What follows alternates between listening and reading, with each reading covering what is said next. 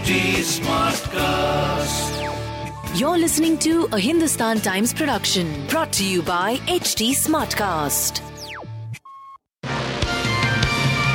Hello, these are the top news for the day. The Congress will have to leave divisive and vote bank politics if it wants to win the trust of the people, Prime Minister Narendra Modi said on Monday as campaigning in Gujarat heated up in the closing stages of the assembly elections.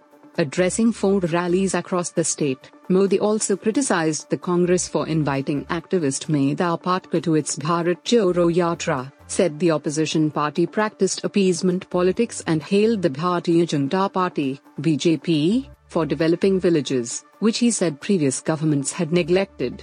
Union Home Minister Amit Shah, who addressed three rallies, said the people's vote will play an important role in deciding the future of Gujarat and the entire country for the next five years.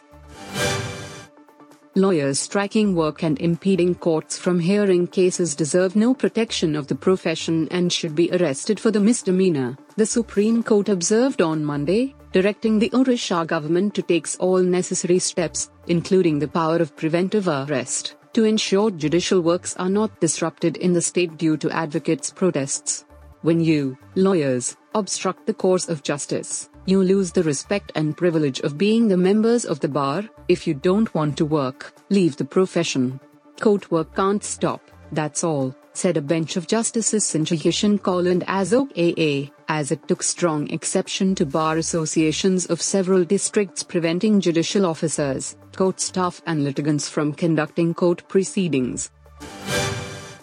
The Enforcement Directorate, which has taken up over twice as many money laundering cases in the past three years, 2,723 from 2019-20 to 2021-22 as compared to the previous seven, 1,262 from 2012-13 to 2018-19, has asked the center to increase its strength by three times and establish offices in every state capital, people familiar with the matter said. ED, which also looks at foreign exchange law violations, took up 11,420 of these cases in the last three years as compared to 13,473 in the previous seven, according to data provided in the Lok Sabha by Union Minister of State for Finance Pankaj Chaudhary. S&P Global Ratings on Monday cut India's economic growth forecast for the ongoing fiscal by 30 basis points to 7% amid slowing global growth.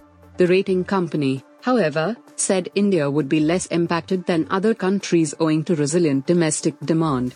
We do see strength in domestic demand in India. There are some indicators continuing to show fairly resilient growth. There are a couple of risks on the horizon for domestic demand. The Reserve Bank of India has been tightening policy rates since the start of this year. So some of those effects are going to start to show up. While the government is likely to continue to prioritize capital expenditure for the next couple of budgets as well, private capex has been the missing engine of the overall growth story, said Vishrut Rana, an economist at S&P Global Ratings. The closing ceremony of the 53rd International Film Festival of India stoked a controversy on Monday with festival jury chair Nadav Lapid saying that members of the jury were disturbed and shocked by the Kashmir Files, a movie he described as vulgar propaganda. The Kashmir Files, which deals with the 1990 exodus of Kashmiri Pandits, was part of the pool of 15 films competing in the international section for the Golden Peacock, the festival's top prize. But Lapid, an Israeli screenwriter and director who has won awards at the Cannes and Berlin film festivals, said that while members of the jury had vivid discussions about the other 14 films in the competition, the 15th left them shocked. World Cup matches are more nervy affairs than free flowing football. Brazil or Spain usually are the exceptions. Ghana showed on Monday it need not be exclusive territory, and then defended like their life depended on it in the end. The Black Stars outran South Korea in the first half and then withstood a great comeback to win the Group H thriller 3-2 at the Education City Stadium in Al Rayyan. The result left the 2022 FIFA World Cup's lowest ranked team in a great place before facing Uruguay in the last group game. In a game settled exclusively by left wing attacks, Ghana forward Mohamed Kudus scored first for a 2 0 half-time lead and then produced the winner after Korea came roaring back to draw level with two headers from Cho Gyu-sung in the space of three minutes. You were listening to the HT Daily News Wrap, a beta production brought to you by HT Smartcast.